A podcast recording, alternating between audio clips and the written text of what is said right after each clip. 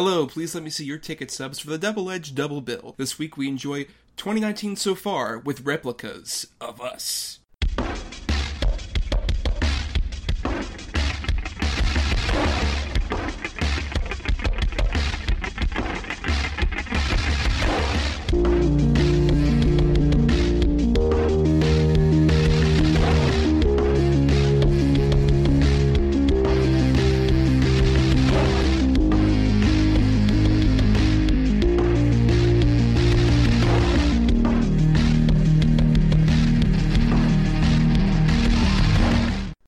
Week, Adam Thomas and Thomas Mariani will come to the table to discuss the randomly selected yin and yang of a double feature. Then, both will have to pick a number between 1 and 10 in order to seal their fates for the next episode. One will have two good movies, the other two bad ones. Let the chaos begin. I am Thomas Mariani. And I am Adam Thomas, or am I? Which version of him? What would your evil double's name be? Mata Samat. His cover Float On, phenomenal. Yep. Um, Beautiful.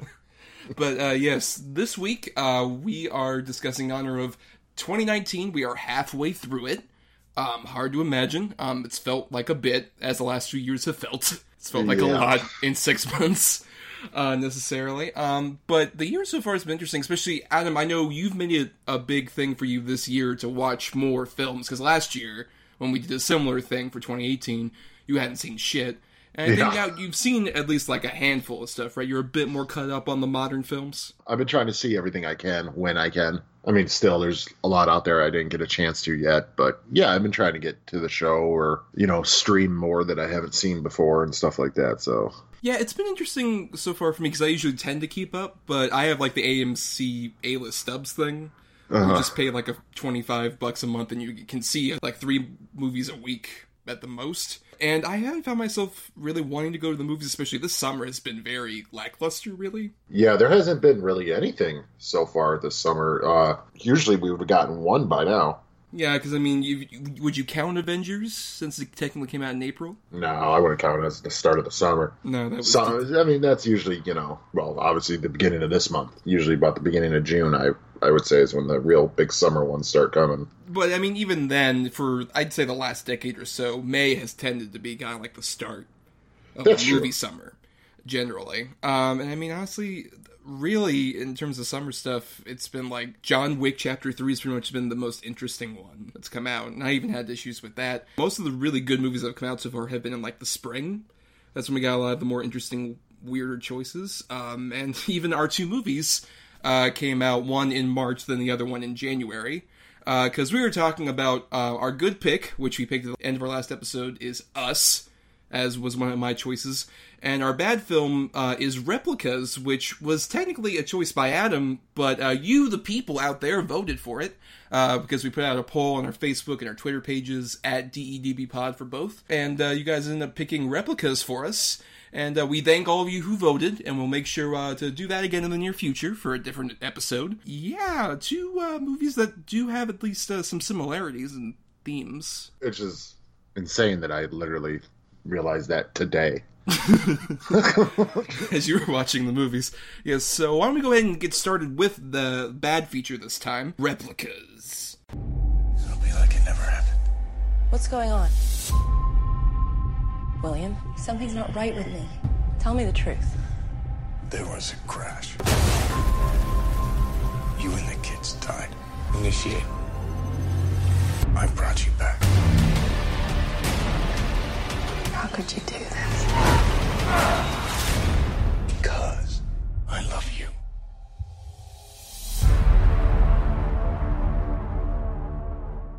So, uh, replicas came out in uh, January, the month where all the good movies come out, January 11, 2019. It stars Keanu Reeves, who we kind of have referenced this before, that we did a Keanu Reeves episode a few episodes ago in honor of John Wick Chapter 3, and we recorded that episode right before that movie came out and was a surprise massive hit in the summer, given the other ones in those franchises came out in like February and October. Um, and from there, Keanu has had a bit of a moment for himself in 2019. Yeah, I wouldn't call it like a uh, resurgence because he's kind of been around forever as far as, you know, still in movies that are theater stuff. But it's definitely like whatever the hell's going on has revitalized him for sure. One may call it a Keanu-sance, Yes, yes, absolutely. Uh, a revisense. a resurgence. Yes. Okay, let's stop all that. I, I mean, you're right. He has been around to some degree, but I don't think he's been quite as popular since I would say the John Wick franchise, where like the first John Wick was sort of like a surprise hit when it came out in 2014, and Yeah. even John Wick Chapter Two was also pretty uh, surprised. But he was still in some forgettable, underwhelming movies in between those, um, like Knock Knock, the Eli Roth film everyone loves. He's really funny in that movie, though. It was free pizza. You fucked me. Hilarious. Ever since pretty much John Wick Chapter 3, he's been on a bit of a role where he was in that. Then he was in the Netflix romantic comedy Always Be My Maybe, in a cameo as himself, we- and he's hilarious in that. And then he was even in Toy Story 4 as a Duke Kaboom. And uh, also, he's going to be in that Cyberpunk video game. He was at Yeah. E3. He's being courted by Marvel. Right, there's a lot of talk about that, and I mean, he's also just him doing the sort of press rounds for all those things has had so many great moments. Like my favorite probably being when he's, I think it's for John Wick three. He just goes up to the mic and says, "I love movies, I love watching them, and I love making them." great, phenomenal. Or of course the thing at the E3 thing where you announced the Cyberpunk 2077, where someone was like, "You're beautiful." And he's like, "You're beautiful. You're all beautiful." Stuff like that. It, it shows that like we're not just having a renaissance for his acting career, but also just a lot more appreciation for Keanu as a person, which he's always consistently, from what I've heard, been a very nice, warm, welcome person. But before all that happened, earlier this year, uh, he was in Replicas, which is a movie he produced, um, and was, uh, I guess, sort of like the sacrificial lamb for his career resurgence. Replicas had to die so that his career could continue from there, because this is actually interesting. This is the lowest grossing wide release in his entire career at $4.06 million and actually is currently the record holder for the biggest drop from first weekend to second weekend at 81.5%. Woo-wee. For perspective, opening weekend made 2.3 million and then second weekend made $439,000. Well, you know, and the thing is too, it was supposed to be a Nicolas Cage lead role. Right, it feels like it too. Oh, 100%. Although either of them is a neuroscientist, you're like, eh, I don't know about this. What are you talking about? I know the brain very well. Didn't you see me doing my Minority Report style Oh, God, I'm holographic so tired of that fucking shtick, too. Oh, it's actually produced by him as well through his production company, uh, Company Films, uh, which great title. of course, Keanu Reeves' like production company is called Company. We should call our company Company. Well, Whoa. And of course, it, I also love it's one of the many production companies at the beginning of this movie. Like this is one of those movies that's financed by like 15 different companies, so you get like thousands of logos at the beginning. Is an, a studio I've heard about in recent years called Entertainment Studios, which sounds like a mob front. Yes, Like, yeah, we produce our films through uh, Entertainment Studios. Yeah, that's what we do. right. Uh, yeah. And this movie clocks in at what, like an hour and 47 minutes or something like that? Yeah. It feels like it's three and a half hours long. it, it- it's a bit long, but you know what, Adam? You chose this I don't uh, know so- why. because you didn't have any other options, I guess. Uh, but um, why don't you go a bit into a plot synopsis, uh, since this is a newer film than mo most people might not know, um, and then your own initial thoughts. I think, as we should also say before you even do that, um, these are more recent movies, so we don't usually do this because we talk about older movies, but.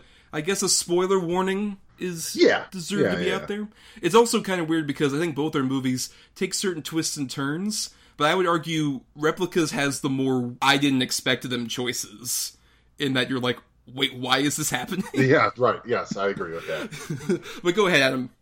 Ah, Replica stars everyone's boy at the moment. Piano Keys as a neuroscientist who's trying to map the human mind into synthetic brains. And then he's goes away on vacation. Because why not? When you're in the middle of work and there's a colossal failure, you just back up and leave with his wife and three kids. Well, they get into a car wreck. His whole family dies. He's unscathed somehow. And then he uh, calls the fucking Verizon guy to help him clone them because apparently they've done that before with animals and rats. So they're not even robots. So why do they do the whole synthetic brain thing in the beginning? Don't know. Doesn't matter. Doesn't apply until the end. And then that's about it. It's about 35, 40 minutes of Keanu Reeves wait for them to hatch. And then when they do, it gets really stupid. and I, I guess that's just your general thoughts on the movie, Adam. Yeah, I uh I have so many problems with this movie. It's so sloppy. I'm dead, aren't I? Yeah. I, I watched the kids die. I held you in my arms. What was I supposed to do? And it's almost like she doesn't say it, but you can. Oh well, in that case, I forgive you. Like that's basically what happens. And oh yeah, you made me forget one of my own children. Okay, well, you rascal. Like this, this movie fucking sucks so bad. And the special effects. Oh, the synthetic Keanu. There's a lot I want to talk about with synthetic Keanu. Oh, well, please. The, f- the floor is yours. Well, I, I will say I do agree that generally this movie is pretty bad. It's this weird thing where it's um, w- with most bad ones we talk about in the show. Uh, there tend to be three different varieties. There's genuinely just really bad, doesn't work. Uh, there's so bad it's good, where it's entertaining despite how bad it might be. And then there's also, oh, what the fuck, we're doing this kind of Yeah. bad, where you're not entertained, but you're engrossed because you're like, I can't believe it's uh, this is happening. Um, this movie's all three, I would argue. It has all shades of the different bad movies in here because.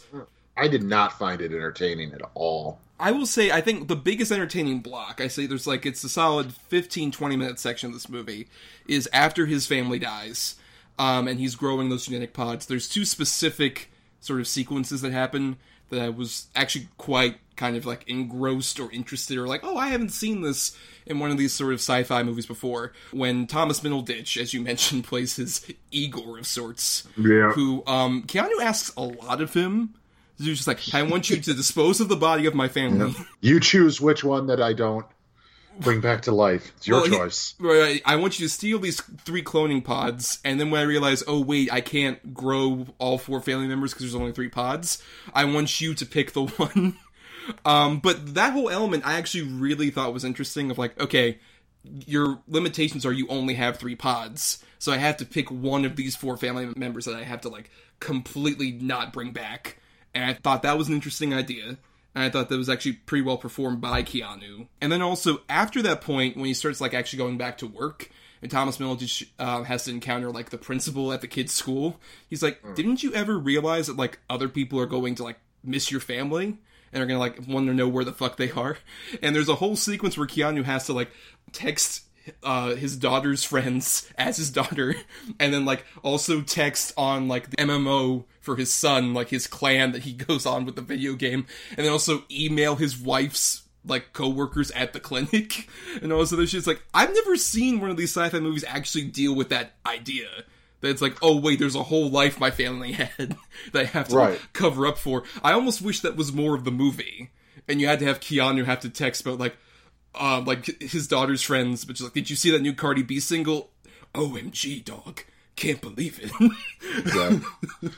she is bad and bougie. Um, no, but it's like okay, I get all that, and, and you're right. I, I've never really seen it addressed thoroughly like that before, but there still in lies the huge problem is that all these other people are going to remember the other child, yep.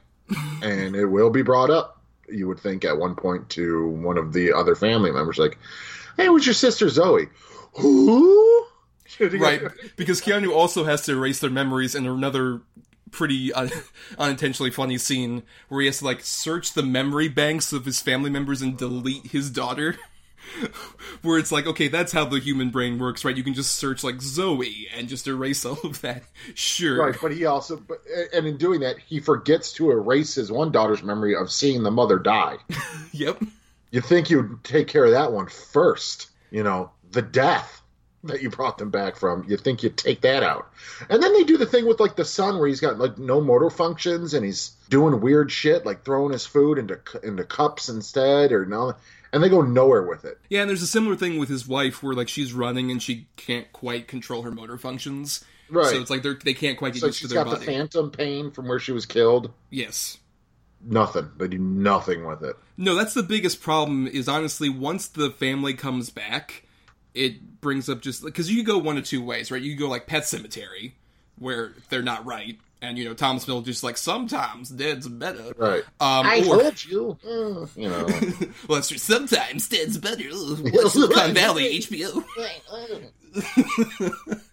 um, or you could go that way, or you could go the way of like him having to constantly hide stuff from them, and they just kind of drop either or, and especially like they just rob a lot of sort of the um, consequence for Keanu Reeves after that point, because as you mentioned, his family just seems kind of cool. Like, oh, okay, I mean, I guess. Right. I mean, you had to do what you had to do. Just don't you do it again. for most of the movie, admittingly, I think Keanu's kind of playing it in VOD mode, um, where it feels like he's kind of on autopilot. Um, but I think there are certain moments where he gets to either act genuinely dramatically or be very over the top Shatnery, which is my favorite stuff. Like there was a point where um, they have to like put all the cloning machines around. Thomas Middleditch is like, "Hey, look, you have to like keep them on all the time. You have to get like a generator." And he's like, "It's 2 a.m. Nothing's open." which is hilarious. Um, and then also when the family members are all back and they're like, "Hey, Dad, can we have like French toast and sausage or whatever?" He's like, "Sure, au revoir, Madame. Of course, I shall bring you all sorts of meals. I'm so happy to be Dad again." They sold us expired milk. I promise you, I will have strong words with someone. yeah.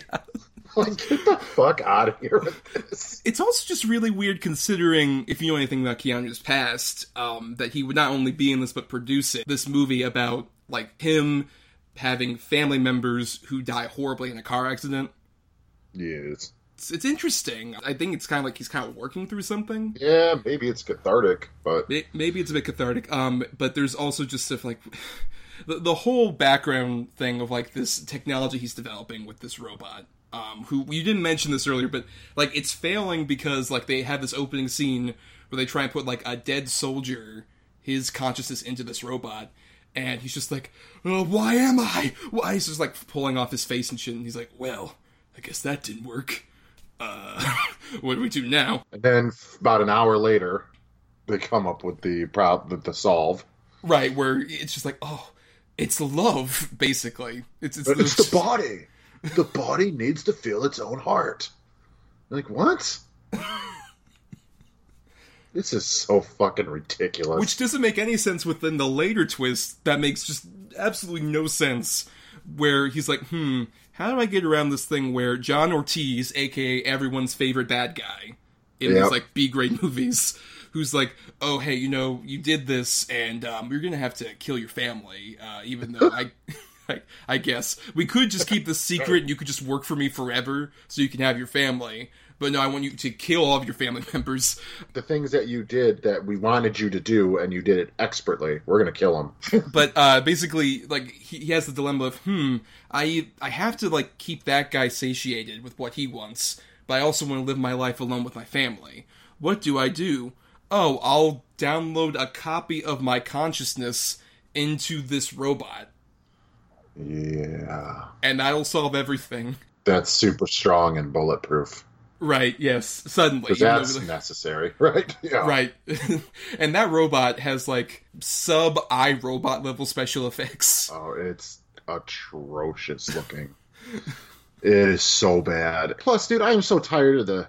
You thought we were working in medicine? We're actually doing arms development. I'm so tired of that shtick in movies hmm where it's like, oh, the company I was working for is not exactly what I thought it was. They're going to use my work for evil. Like, get the fuck out of here with all of this. And then it's just the guy ends up in Dubai with the robot. Well, right later. Admittingly, most of the movie takes place in Puerto Rico, which is Right. interesting. I guess like is this a tax cut thing. Yeah, it has to be. I'm I'm guessing so. Um, in, including I love the bit where the cops come up after he's stolen all the car generator batteries out of his Right. neighbors' homes, and they're like, um, "Excuse me, sir. Um, I own, I speak Spanish usually, but so excuse my poor English. Do you notice like anybody stealing your car battery? Well, actually, no. My car battery isn't stolen. Hmm, that's interesting. You're the only person on this block whose car battery wasn't stolen. Guess they didn't get you. Well, see you later. Au revoir." like, what the fuck?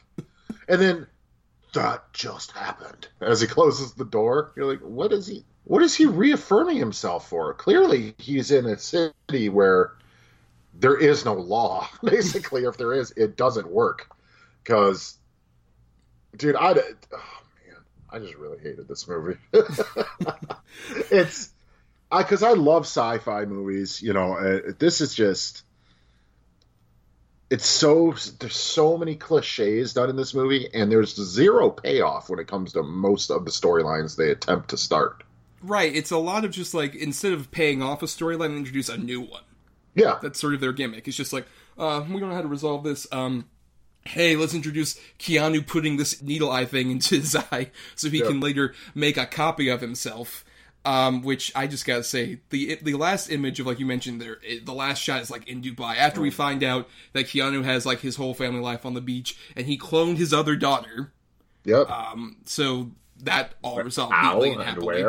Uh, who knows? Um, but uh, meanwhile, uh, you've got in Dubai John Ortiz, who had been beaten pretty harshly by this robot, is suddenly fine, and he's leading this old rich guy in a wheelchair, just like, "Oh, we can help you out, isn't that right, William?" And it turns to this robot in a Keanu Reeves suit, like he's in the John Wick fucking black suit. Which Yeah. is such a. And he's like, start the sequence, and then that's the end of the movie. Well, I get the idea that like the robot Bill or William, whatever, uh, cloned the Ortiz guy. Like, cause he was dead, man. Like he was leaking out of the head. yeah, I, I would suppose so. Yes. Yeah, but It doesn't still, matter. It doesn't change anything, right? It's still stupid. It's still really fucking stupid, I guess. But you know, I, I will also say this: we've kind of talked about off mic that uh, we've become not the hugest fans of Mr. Thomas Middleditch. Uh, but weirdly, I found his chemistry with Keanu surprisingly engaging as like a sort of sidekick character for him. I, I actually kind of like their chemistry back and forth I agree. because I've I've not been the hugest fan of that dude for a while, especially because he seems to have most passion in like Verizon commercials as opposed to his movies. Um, at this point, Yeah.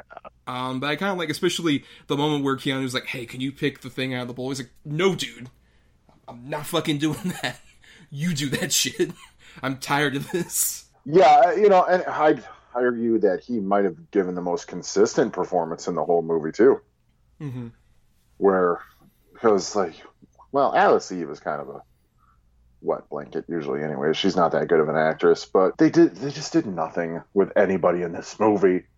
It was just Keanu, like you said, Keanu either hamming it up to a tenth degree or just walking, sleepwalking through it. Right. Yeah, and this is the first time I've seen Alice Eve honestly in a while in the movie because I remember she was kind of like the new hotness around like about a decade ago. Yeah, and then like the last big movie I can think of her popping up in was that Star Trek sequel. Right. Yeah, and that was like 2013, so it's been Yeah. quite a bit. This was originally shot in 2016 and kind of made the rounds in festivals before it finally came out in 2019. Uh, so you, it kind of feels like a movie that's been shelved for a bit too. Yeah. Oh yeah, they didn't know what they wanted to do with this thing. No. They had no idea. And like, like I said, the fact that you could tell they were solely relying on the fact that it's Keanu Reeves in the movie. This is not what I would call a tight script whatsoever. So I don't know why maybe a couple passes weren't taken at it, like before it was finally going to get made. Yeah, this is just just a mess. It feels like it's more like they did take a lot of passes at it, but in the way that's like this is Frankenstein from all the various different drafts that they did of it. Um, it, it feels more like that, where it's like there's so many different story threads that keep coming in and out of it. It's like this feels like it's been cobbled together from a lot of different scripts. I mean, that could be that. That's probably exactly right. There's probably every producer who has a hand in it probably interjected their own little idea too, and Yep, all 35 credited producers. that would make sense to me. Similar to a previous film we covered, Hurricane Heist, um, where it's just like how many people are involved in this and how to just like whoosh away from theaters. Oh, Hurricane Heist. Ah, the good old days. our, our beloved Hurricane Heist. Our beloved Hurricane Heist. But yeah, I think we've uh, said all we need to say really about replicas, except for our final thoughts. And if you would say this is your least favorite film of the year so far, Adam. I wouldn't say it's my least favorite film of the year so far because, again, like some of the other ones we've covered, I'm just not going to remember this one. It's so uneventful and unexciting and cliche and like literally, it, it reminds me of like that that one with, uh, and the only reason I may remember it now is I'm trying to think of it is that uh, Transcendence with Johnny Depp. Oh yeah, Where it came out, saw it, don't remember it, don't remember anything that happened in it. This this kind of is going to fall right along lines with that for me, as far as like just basic sci-fi bullshit. Not my least favorite of the year, but it's just ultimately probably going to be one of the most forgettable for me. Um, yeah, it's definitely not my least favorite of the year. I think of nothing else because there's some of these little moments that I was intrigued by or entertained by. It, it feels definitely like sort of the movie that Keanu was doing more around like the early 2000s, where he just kind of felt a bit lost and directionless and not quite his star status. It feels more like a reject of that era, and uh, in in a way where it's just like it's he's not quite consistent with the way he performs it. There's a lot of different just storylines that come in and out that don't ever really pay off any of them. Um, there's like I mentioned the, the entertaining bits uh, or the like the curious things that at least are like well that's unique for a sci-fi movie. I wish they did more of those as opposed to kind of especially as the moment they go into that mode of like oh my god John Ortiz is after us and there's like a car chase thing that's where I was really starting to check out of it um, until once again that robot was in that fucking suit. And you wouldn't do any work on that thing to try to like fix it up to make it look like a little bit better in the face. like, no, they had to spend all that money on that hologram technology. Adam. That's where oh. it seems like all the money actually went, which is weird why they would spend that much money there. Uh, but it's it's not quite the worst movie I've seen this year for for sure. Um, on that, but let's go into uh, my pick for one of the best movies so far of the year. Our good feature, Us. Where's Jason?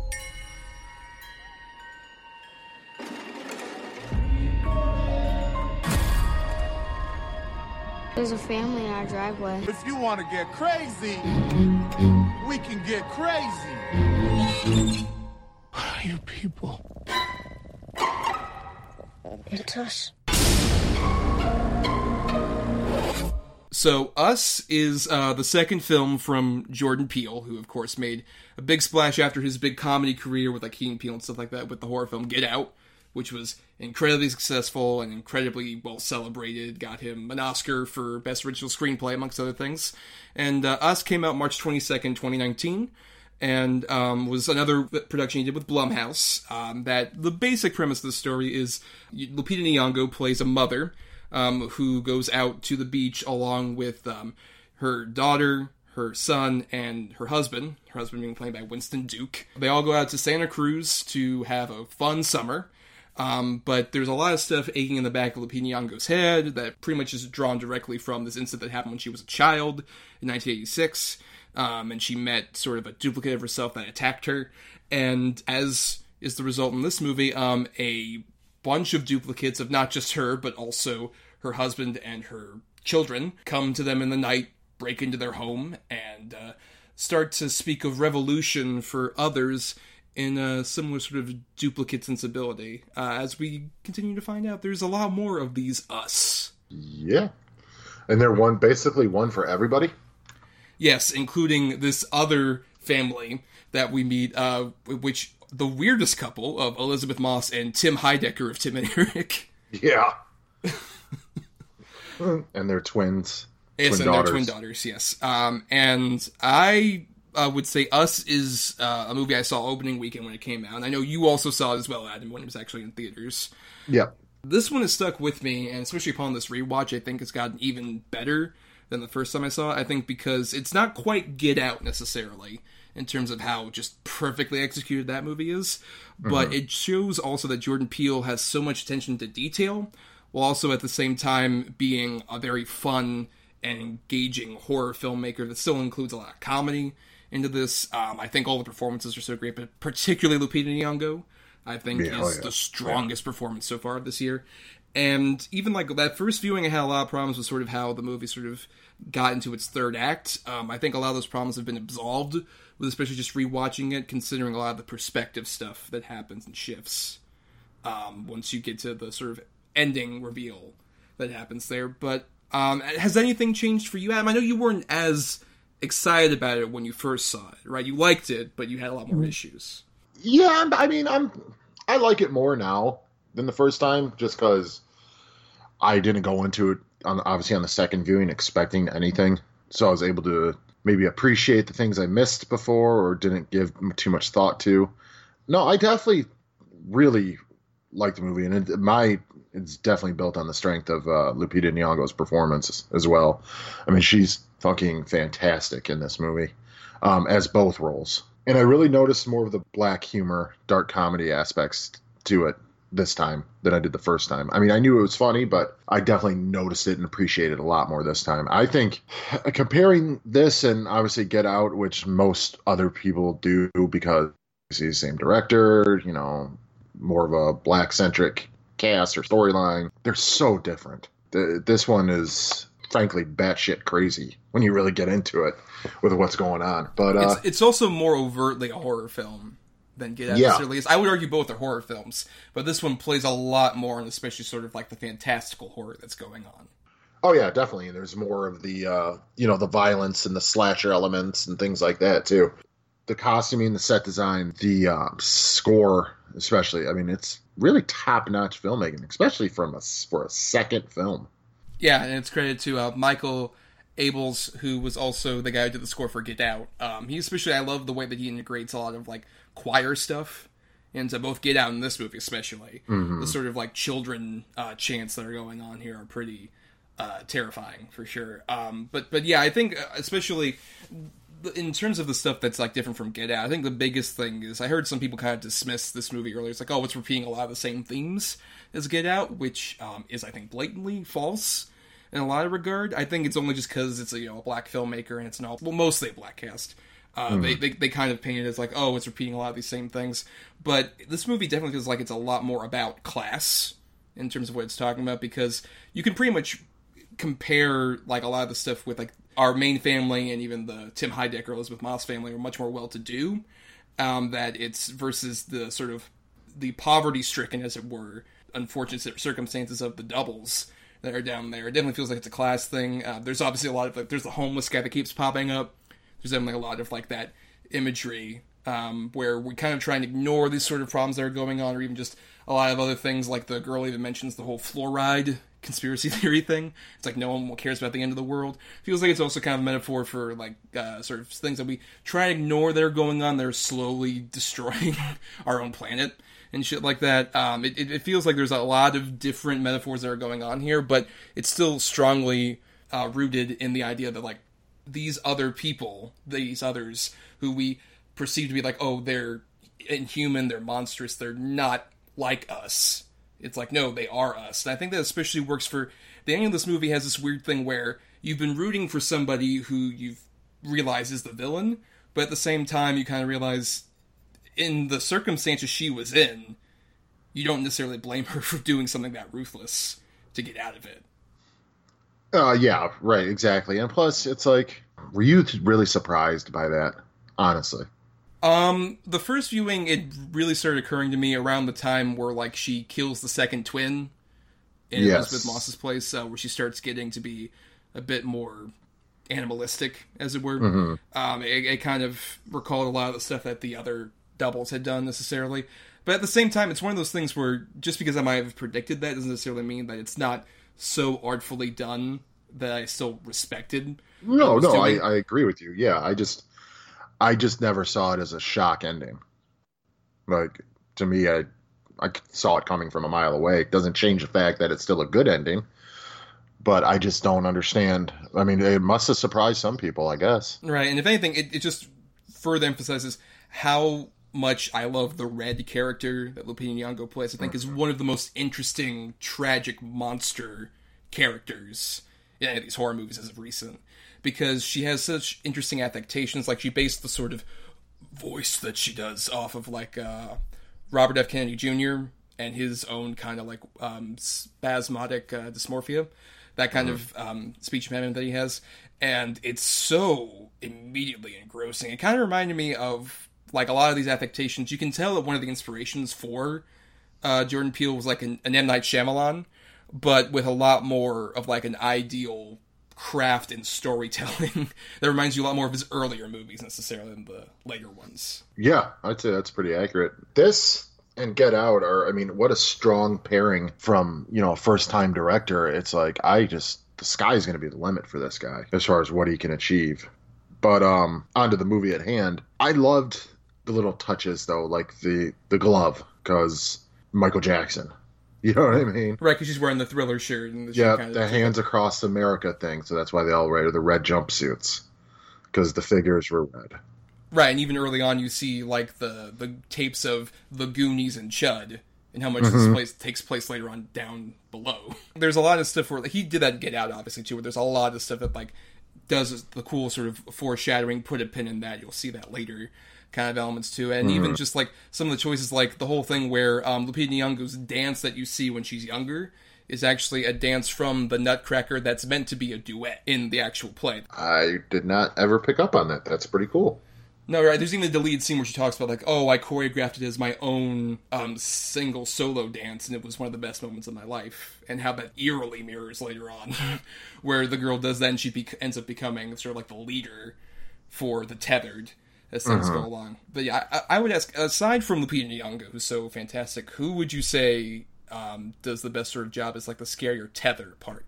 Probably the daughter. Uh, I, I don't know the. I'm sorry, I don't know the actress's name. She creeped me the hell out. And then Tim was really good too. Shahadi Wright Joseph. There you go. as Zora, yes. Oh yeah, she's she's really good, especially just the fact that she has no eyebrows. Hmm It makes her like face look so elongated just taking the eyebrows off her. Right, and I like also how they tethered versions of these other people play off of the you know normal quote unquote versions of them so well. Where you have stuff like uh, my personal favorite would have to probably be honestly Elisabeth Moss, um, as the evil version of herself. I think is so unsettling, but also how she has this fascination with beauty, uh, which mirrors how she talks about. Oh yeah, I had some work done, and later on she's actually cutting herself with her scissors. Yeah, she was creepy. There's something about her period that just kind of creeps me out. I don't know what it is about Elisabeth Moss, but ever since like Mad Men, I just find her unnerving. But yeah, she was really creepy. She, I, I liked her and uh, Tim's characters, where they're just so stereotypical, like erudite, rich assholes who just drink all day and listen to shitty music, and their kids just run the house, basically. Oh my god, someone's out there. It's OJ. It's OJ Simpson. Oh, that fucking.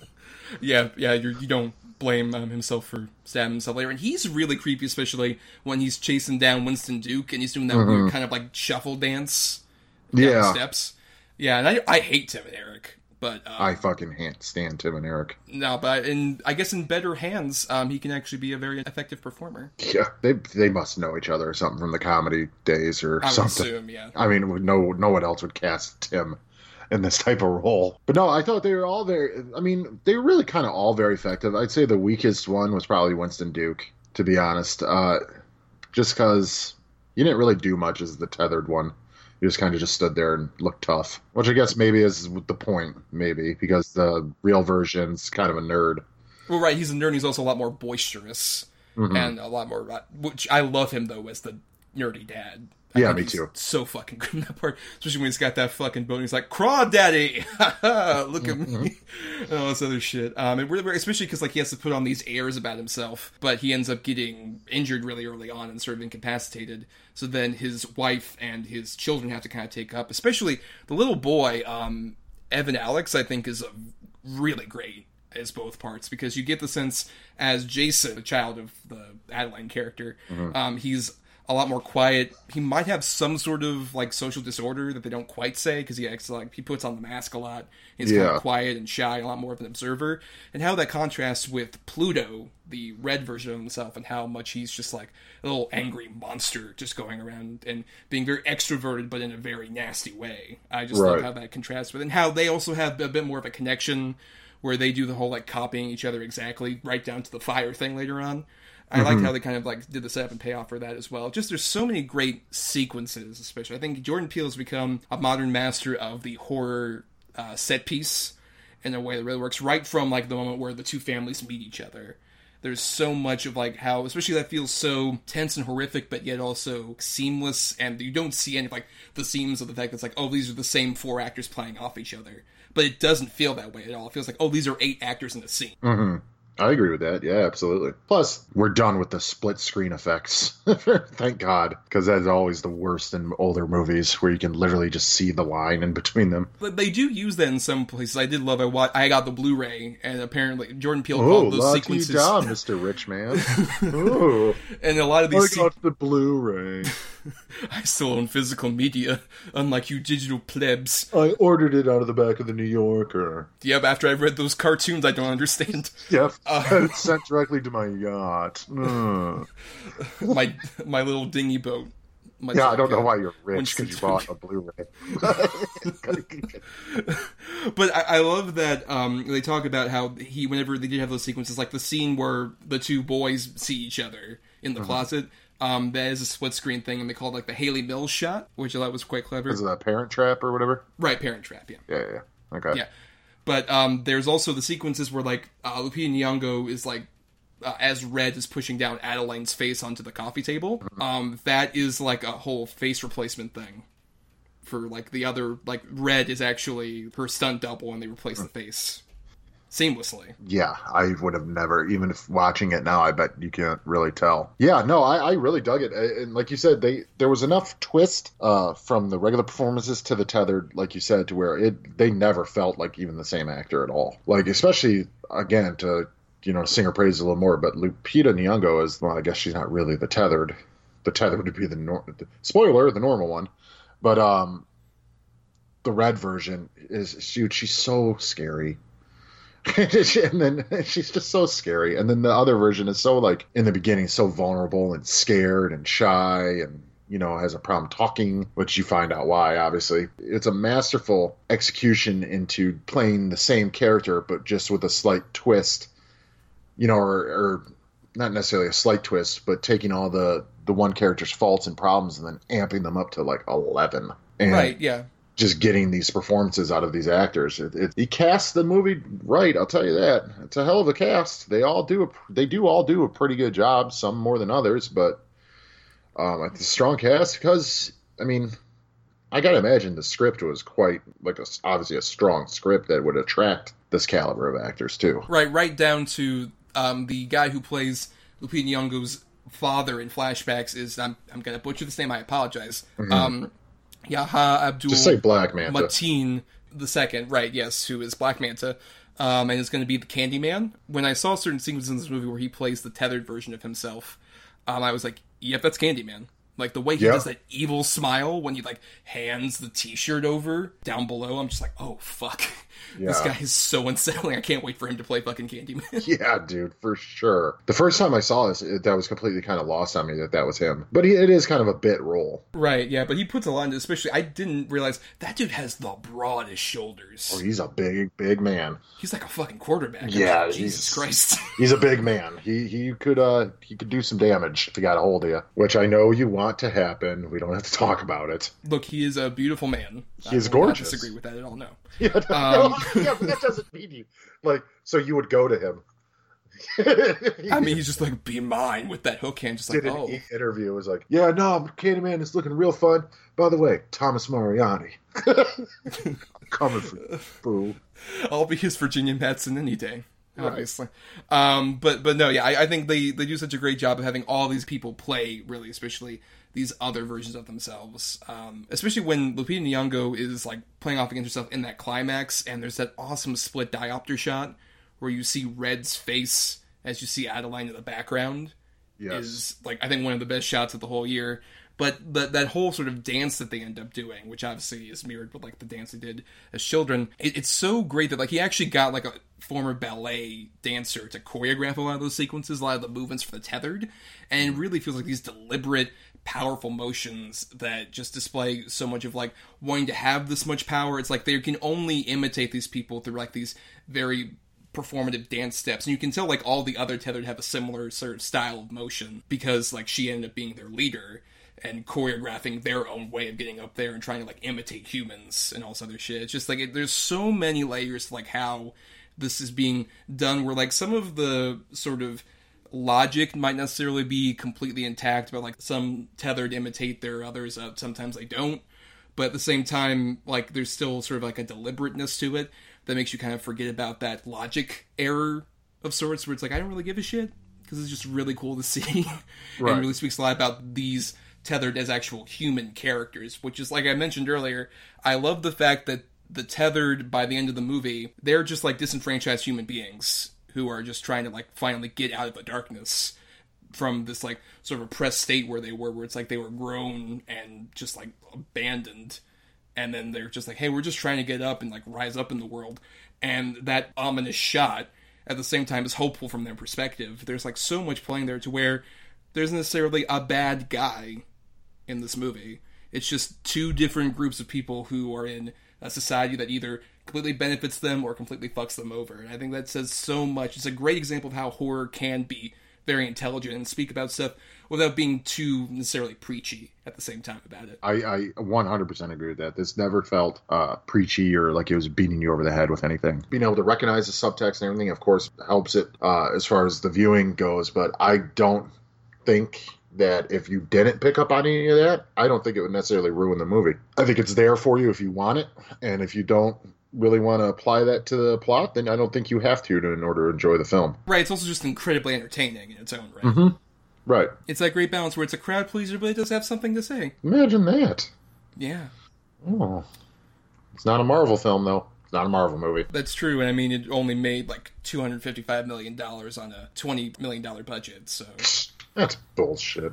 That's that's chump change. But I guess also as a horror fan, Adam, um, it's interesting where Jordan Peele sort of gave a list of ten movies to everybody working on the cast um, to sort of like be an example of like what he wanted from the movie.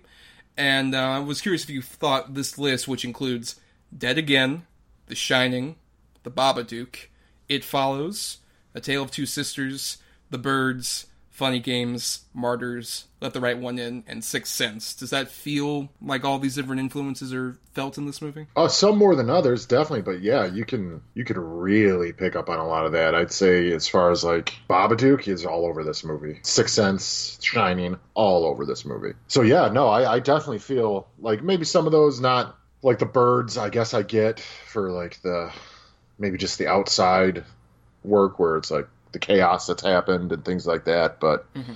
that's a pretty comprehensive list, man. That's a pretty good one. And did you also catch the the reference that they did at the opening? No. They're at Santa Cruz and they're at the sort of boardwalk Oh carnival. yeah, yeah, yeah, yeah. Sure, sure, sure. Lost Boys. Right, and they, well, and they literally say at one point because it's 1986, they're like, "Hey, they're filming something over by the carousel." Yes.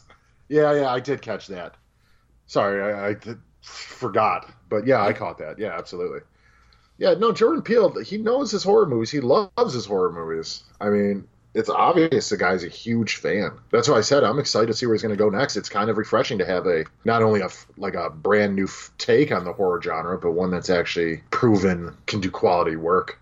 It's not like another out of nowhere Blumhouse sort of director. Right, even though he is a Blumhouse director. Right, but I'm saying like like Ma or you know one of those or the it's not a fucking remake. Right. Like it's original material that's actually worth a damn. yes. So why don't you go ahead and segue then to your final thoughts then on us, Adam? Well, as a fan of the horror genre, I really, really like this movie. As a fan of movies in general, I really enjoy this movie.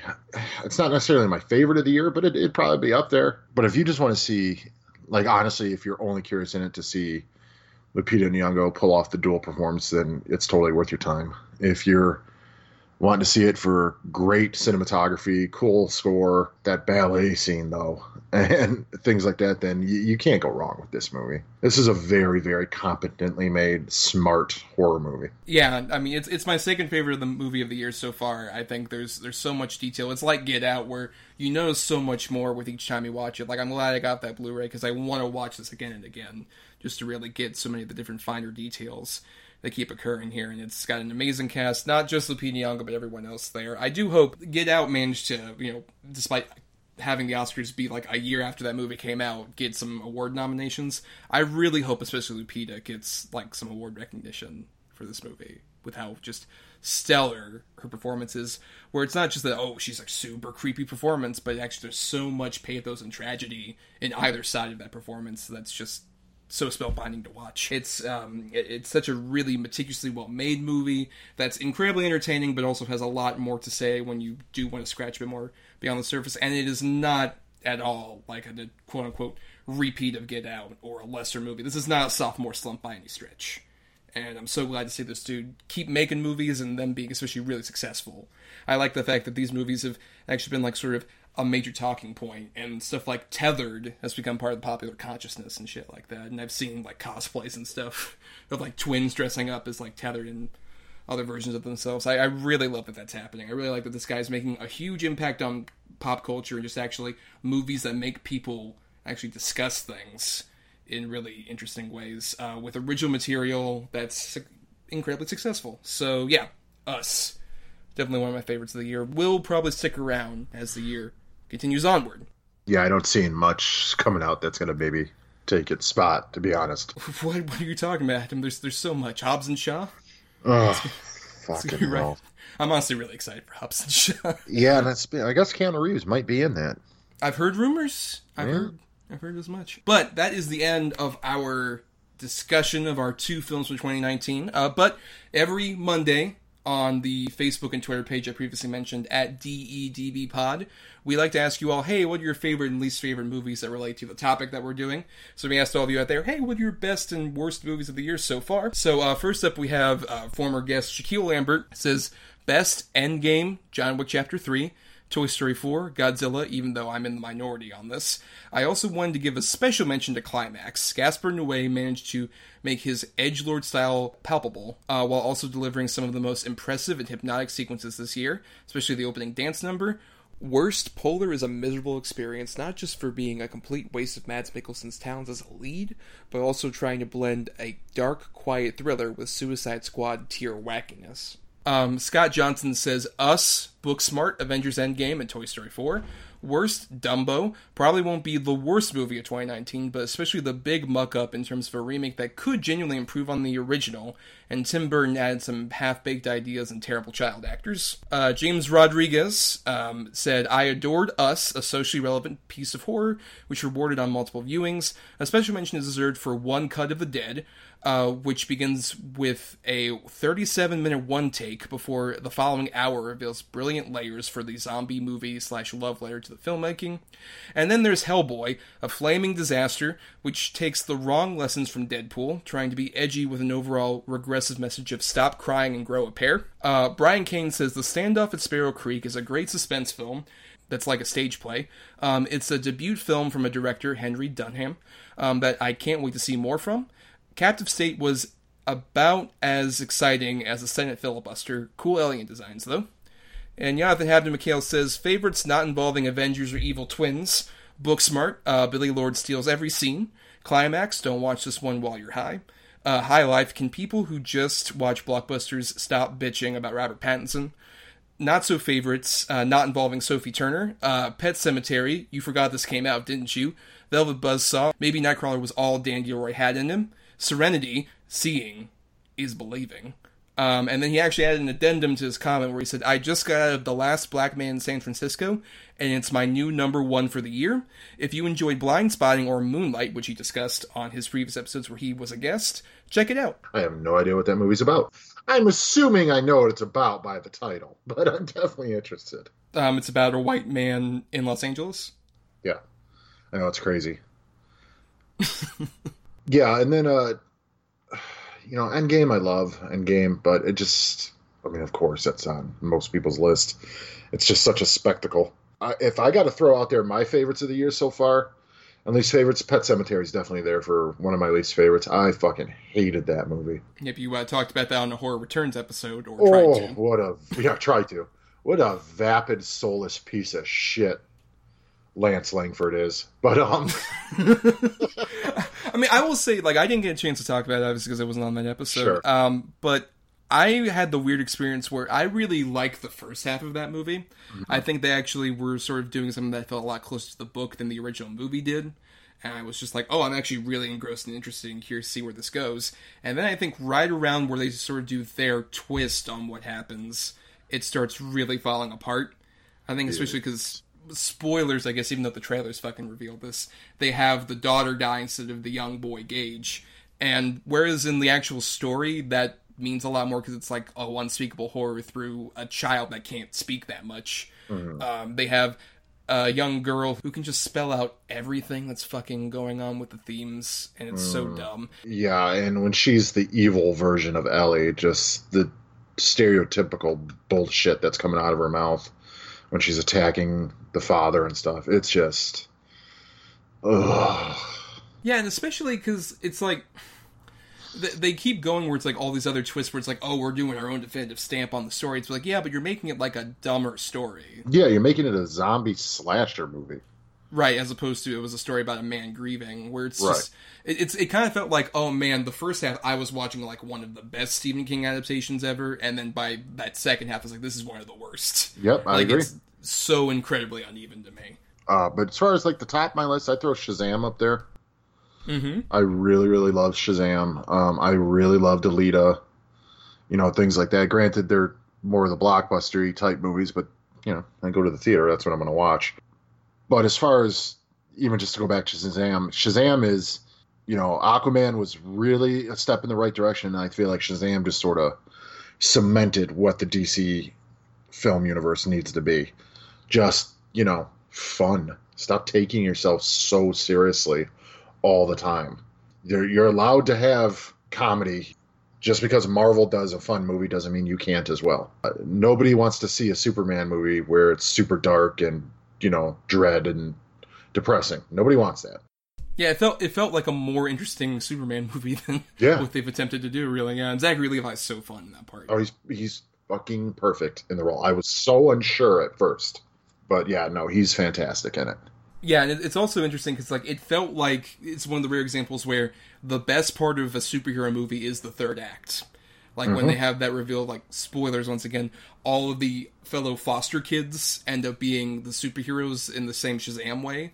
I was so just delighted by that. I was I loved how that really played out, and all the other versions, like Adam Brody and Meagan Good, especially, were so fun.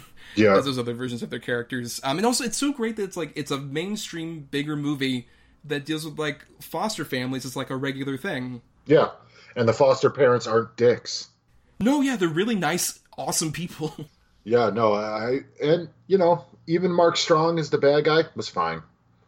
And was he a strong villain? Not necessarily, but Uh, I just realized what I did there. um, but no, he worked fine. Like it, did, he didn't feel like a throwaway character to me. Like I got it, and I think that it was smart opening the movie with his backstory. right, with uh, another great thing, uh, just any movie that uses Julian Glover well in this day and age is Yep, well worth it. yep, I'm sold. He's so great as an asshole. Oh, he's the perfect prick. well, I'll I'll say, um, I think several of the people mentioned their feedback, like uh, some of the other ones. Like I mentioned before, High Life is my favorite movie of the year so far. Which, if you don't know what that is, it's Robert Pattinson at the opening is on a space station alone, except for an infant, and from there they reveal in a non-linear way about the past of like why he's there and how this child came to be, basically. Um, and it's such, I think, an incredibly interesting movie. Basically, it feels like it's about sort of trying to keep on going in a state of desperate sort of terror about the future. Um, Yeah, you could just film my day to day. That's Uh, what you want to see. beautiful movie. I, I really loved it. And like um, Jonathan said, as I've said previously, um, it's it's a phenomenal performance from Pattinson, especially when he has to just essentially play off this infant co-star.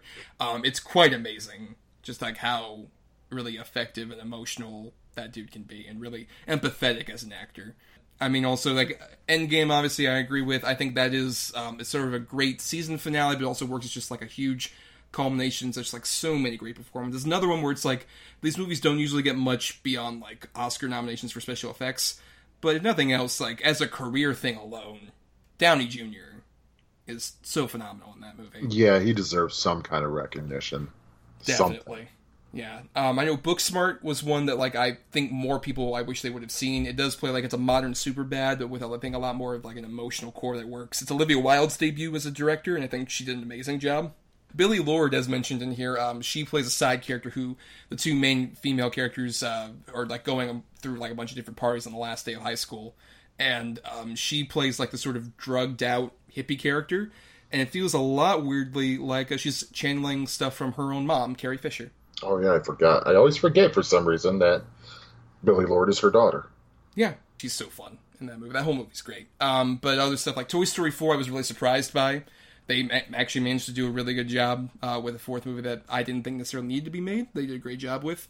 Um, Always Be My Maybe, we previously mentioned, but I think that's a great romantic comedy uh, with Randall Park and Ali Wong, who are great, and then Keanu shows up and he's fun. Um, Rocketman, I thought was really underrated. I thought that it's the much better Bohemian Rhapsody. Um, Happy Death Day to You, I thought was a way better sequel, and it's like a fun, more of like a sci-fi uh, comedy story that kind of plays like a modern Back to the Future sequel, than necessarily a slasher horror comedy thing that the other one was, but it really works. I would also like to give a shout out to something like uh, The Long Shot, which I thought was surprisingly really good. The Charlize Theron Seth Rogen movie. It was interesting how like their chemistry weirdly was more believable than the most unbelievable thing in the movie, which is like Seth Rogen's college buddy is played by O'Shea Jackson Jr. Yeah. Because sure, they're the same age, Right. obviously. But in terms of bad stuff, I mean, Jonathan mentioned Serenity, and I it's a terrible movie, but I wish we really covered it on the show because it's so fucking entertaining. We will. it is such a baffling movie where I won't reveal the twist here because that kind of was the reason I heard about this movie. Um, but uh, it's Matthew McConaughey and Anne Hathaway being in like a really bad film noir movie, and you're like, why is this happening? And you're like, oh, that's why this is happening. Yeah. But why is this happening now? right. it literally becomes a completely different movie halfway through. That's bizarre. Um, but yeah, Captive State was previously mentioned. That was terrible. Really, just like Velvet Buzzsaw too, because it's from the Dan Gilroy who made Nightcrawler, and it's such a like it, the way that I described it is like imagine a Dario Argento movie with a cast of characters from like a Noah Baumbach movie as made by Tom Ford. oh boy. It's pretty pretty terrible, yeah. And also I will say, um, I have a review up on my blog right now for a movie called Yesterday, which was the Danny Boyle film that just came out recently. Um, and that is a steaming pile of shit. it looked like it was going to be a steaming pile of shit. Yeah, but it's just like, hey, what if the Beatles never really existed um, in this world? And that's sort of a backdrop for a really bad romantic comedy. Yeah. That looks dumb. Yep. It was really dumb. Uh, but what wasn't dumb was all of you giving us that feedback. We thank you all for that. Uh, we also thank Chris Oliver for the intro and outro music used in our show. Listen to more of his music at chrisoliver.bandcamp.com. Thanks to Emily Scarda for the art that uh, she provided for our show. She accepts commissions at 502rs.com slash eescarda. And you can find us, like I said, at DEDBpod on Facebook and Twitter. Those are our pages where we put up those feelers about what your least favorite and favorite movies from our topics. And you can also email us with feedback, uh, doubleedgeddoublebill at gmail.com. Or you can um, send some feedback my way to my own individual account at Not the Who's Tommy. Um, and I also do writing at Mariani thomas.wordpress.com where I put up that yesterday review amongst other things. And you can also find Adam below the Santa Cruz Carnival eating rabbits. Yeah, but not like in a malicious way, just because, hey, free rabbits. I thought it was really interesting when Lupita Nyong'o was like going around trying to find her double and she just saw you there. You're like, hey, Yeah. Hey, rabbit? hope you don't mind. It's real good lean meat. And for more uh, rabbit eating material like that, you can subscribe to us on the various different platforms. We're on Spotify, we're on YouTube, we're on Stitcher, uh, we're on iTunes uh, for as long as that's around. Um, and if you rate and review us there, or at least try and share the show around, that would really benefit us. We'd really appreciate that because it gives us more visibility and gets more people to download and have fun with the show. Yeah. Help us out. I don't know why I became Mark Wahlberg doing that. hey, hey, you. Yeah. Go ahead. Help us out. Share the show to your mother for me. Yeah, say hello to your mother for me. For sure. Um, but before we leave, Adam, um, it is time to do what we always do at the end of the show, which is pick our movies for next week. So if you're new, um, at the end of every show, Adam and I each have two movies of two different qualities. And um, we both assign numbers between 1 and 10 for those. And we um, numbers between 1 and 10 for those choices. So you end up picking the good and bad movie for the topic that we're doing. And uh, we're going back to a topic we've done before, which is the concept of overrated and underrated. So overrated would be the bad choices that I have two of. And Adam has the two good choices, or underrated, which is the reverse of the last time we did this. Uh, so we get a chance to see each other's perspectives on this. And I'll say this much, Adam: this was one of the hardest I've actually honestly done for the show. I was looking through like all the different choices that I would consider overrated. I didn't have a lot Really? It's almost as yeah. I know. It just feels like I like movies too much, Adam. I guess you, I hate on stuff a lot more than you. I guess that's that is true. Uh, but I managed to find two for myself, and I'm sure you found two underrated as well. oh, sure. Yes. So for your two underrated choices, I'm gonna pick number six. Okay. At number eight, I had uh, a movie we've talked about off mic before, uh, Strange Days with Ralph Fiennes. Fuck yes! Great. Yeah, Ah, love that movie. so awesome. Really happy about that. number two, I had uh, the Paul Walker Running Scared. I have not seen them, and I've heard good things about that. I argue it's easily Paul Walker's best movie or performance, but it's a fun, like, kind of just crazy action movie. But yeah, Strange Days, though. Really happy to hopefully expose more people to that movie. 'cause Yeah, for sure. Yes, but we'll talk about that next time. But now, Adam, for my two, uh, picking number between one and ten. Okay, I'll go number two. All right, you know, at number three, it's a movie we've talked about not just earlier in this episode, but also just Fuck in uh, previous episodes. One that a lot of people I know like, um, that I haven't liked even since I was a kid. It is the 1985 beloved cult classic, The Goonies. I remember really liking the Goonies, so but I haven't seen it in a long time. Yeah, we'll see. Wow, that's interesting. That's it. You know what though? Hey, if you're gonna go for it, go right for the gullet. One of them hot takes, I know, the kids Yeah. love talking about. Uh, but my other choice was another one the kids love, especially a lot of people around my age. Um, at number seven, I had Step Brothers, the Will Ferrell movie. I like that one too. I I don't really like that movie that much at all. I can not- understand why. No, I, I completely understand why. It's stupid. it- yeah, it's just like I'm also not the hugest fan of Will Ferrell's starring vehicles outside of Anchorman. I think after that, a lot of those movies I think are very overrated.